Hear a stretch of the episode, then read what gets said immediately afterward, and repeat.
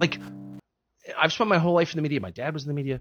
Like, that is a big part of the revelation that's changed my life is the media are part of the control apparatus. Like, there's no, yeah, I know, I know, because you're younger and smarter and you're like, yeah. Yeah.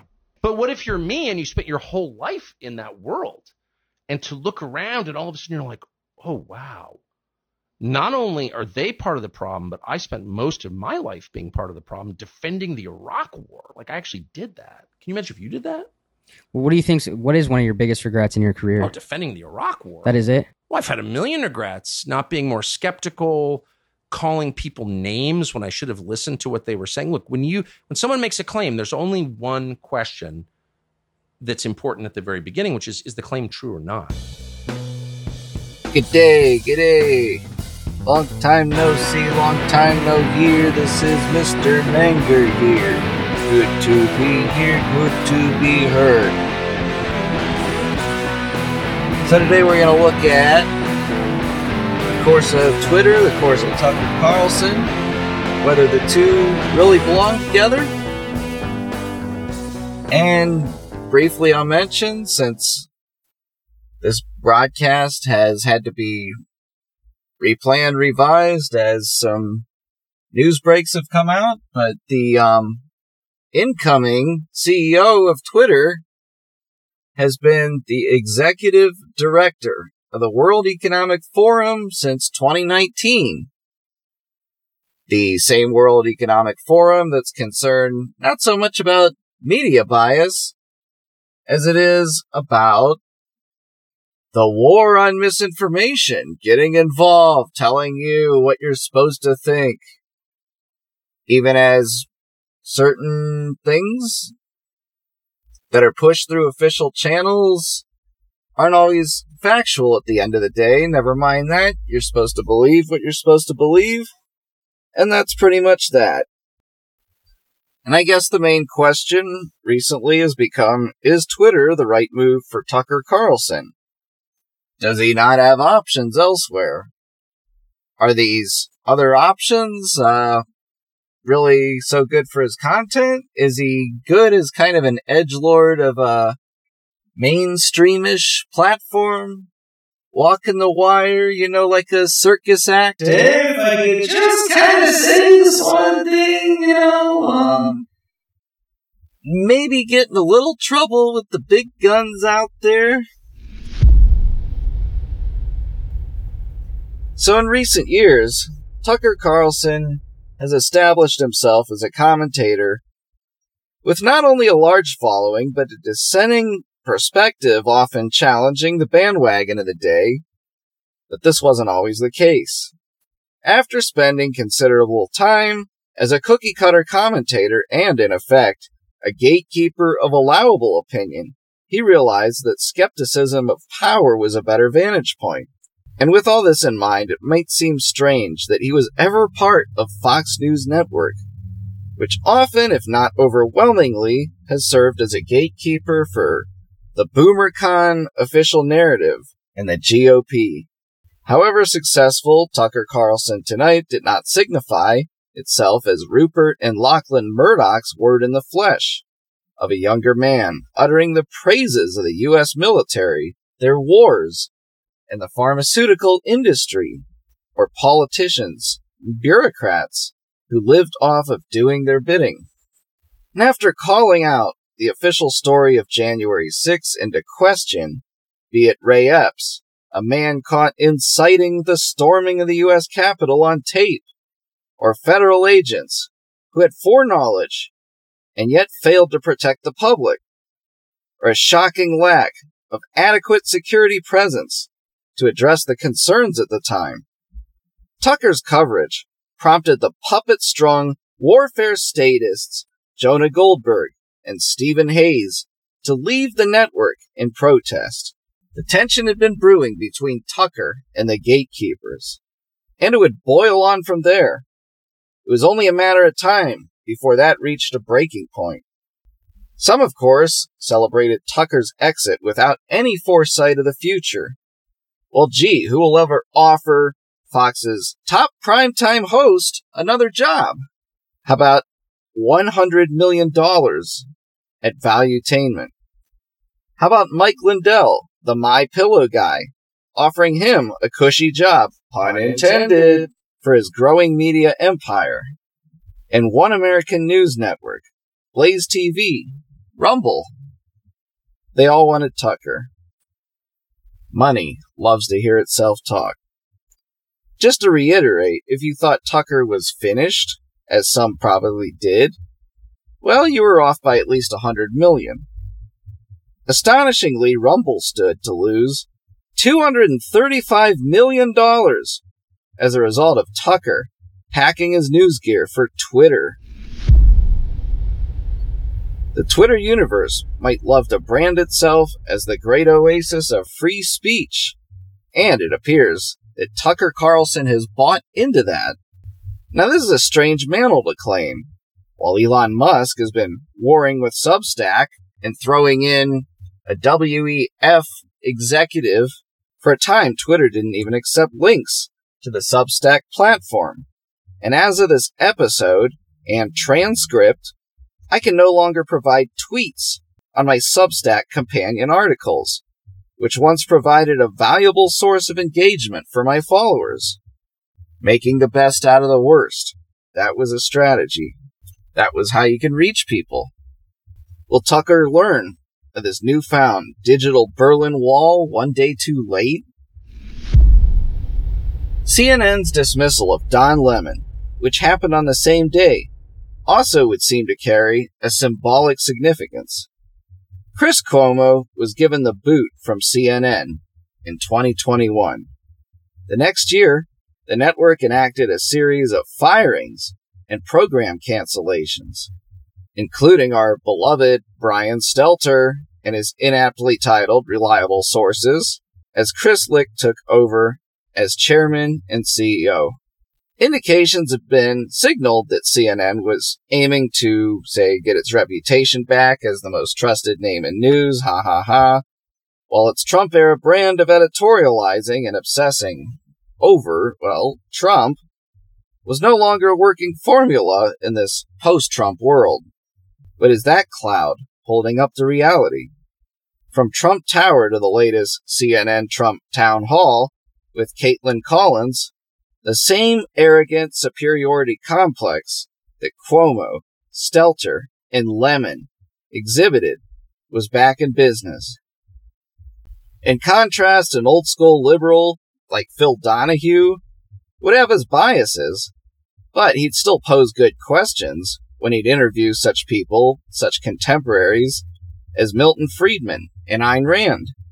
But today, cable TV news anchors, so called, can't seem to interact without cutting off their guests, or cutting to the chase with their own talking points before the guest has even completed his explanation. Other prominent but defiant voices were either less bombastic or simply not as relevant. Try they did to capture the next sensational scapegoat. Joe Rogan proved to be a bad choice for the next target. A fighter by training, but also intellectually curious as a podcast host, with a loyal and sizable following. Marjorie Taylor Greene may have lacked the experience to defend herself when under the attack of CNN and such outlets in the public eye, but just as such, she was also not a household name. The kerosene seemed to run out when she found herself kicked off two congressional committees. And then there's Tucker Carlson himself.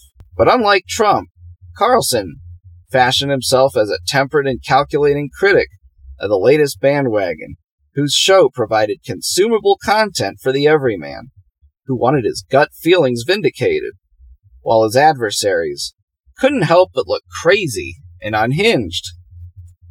From literal break in attempts at his home to NSA spying to plain old boycotting campaigns against him, Carlson managed to survive all of it.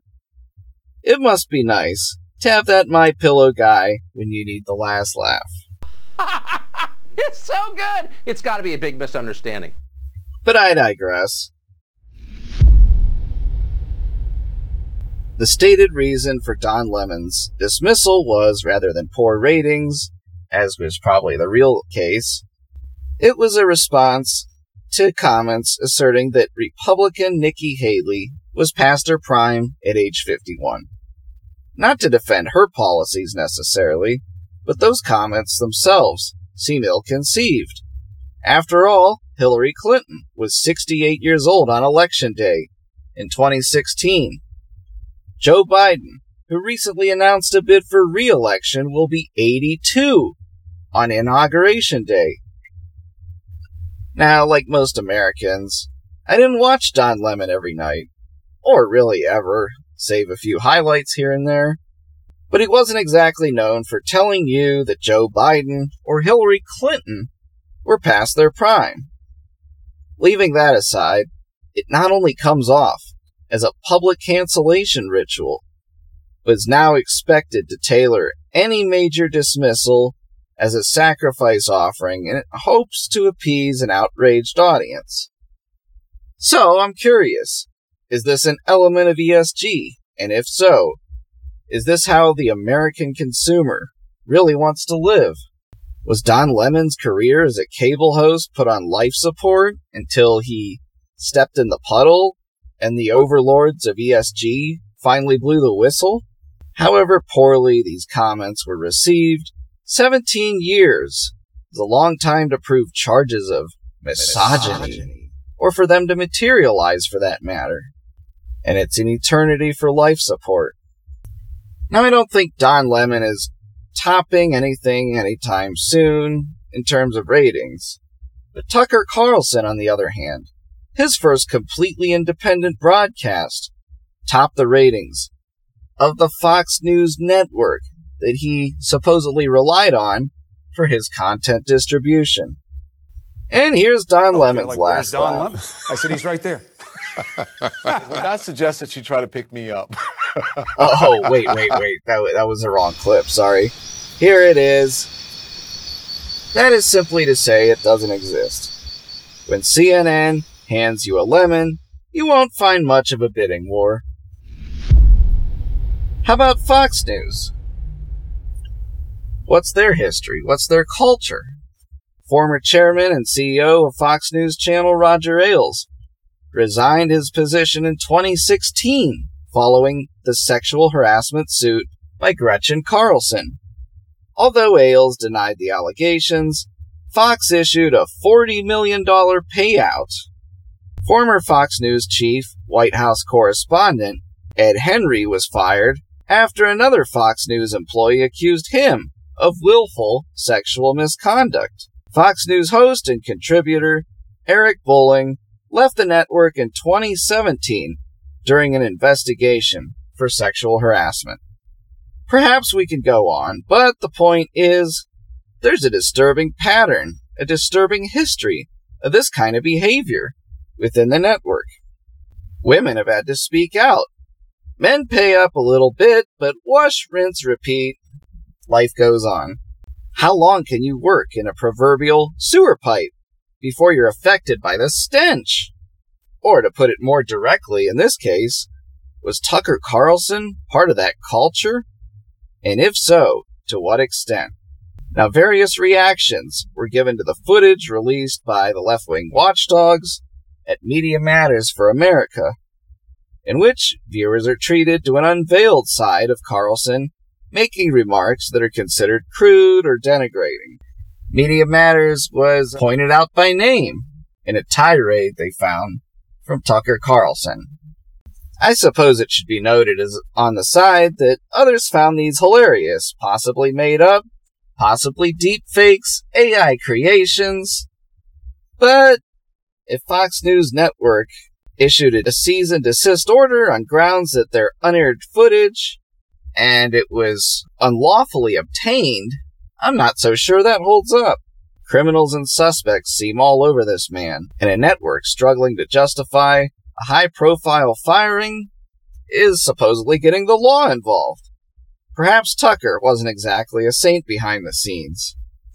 Abby Grossberg, his former producer, has alleged that Tucker created a sexist work environment and made her life a living hell. But her own lawyers recently confirmed a baffling detail Grossberg and Carlson had never even met face to face. I suppose the receipts could come in the form of a digital paper trail, and the sooner we see 'em, the sooner we can believe 'em. Free speech and powerful connections remain at the heart of this matter in just about every detail. Fox News had recently paid out over $700 million to Dominion in what became the largest defamation suit in American history. Needless to say, Tucker Carlson invited Sidney Powell to take her case on Stop the Steal to the air. But since she refused, some have been led to doubt that case. It's been interesting, too, how the Fox News network managed to lose even more in the stock market following Tucker Carlson's dismissal, as they did in this case where they lost over $700 million in that Dominion suit. So in the US, is defamation law being boosted and elevated to the point where it's the whistle and money grab that it is in Europe or Canada? And if that isn't enough, possibly even more disturbing are the recent revelations that Ukrainian President Volodymyr Zelensky had been in contact with Fox News, apparently unhappy with Tucker's ongoing criticisms of the U.S. involvement in their war with Russia. And there may not be a smoking gun that points directly to Zelensky being responsible for Tucker's firing, but the paper trail provides strong circumstantial evidence that it was a key factor.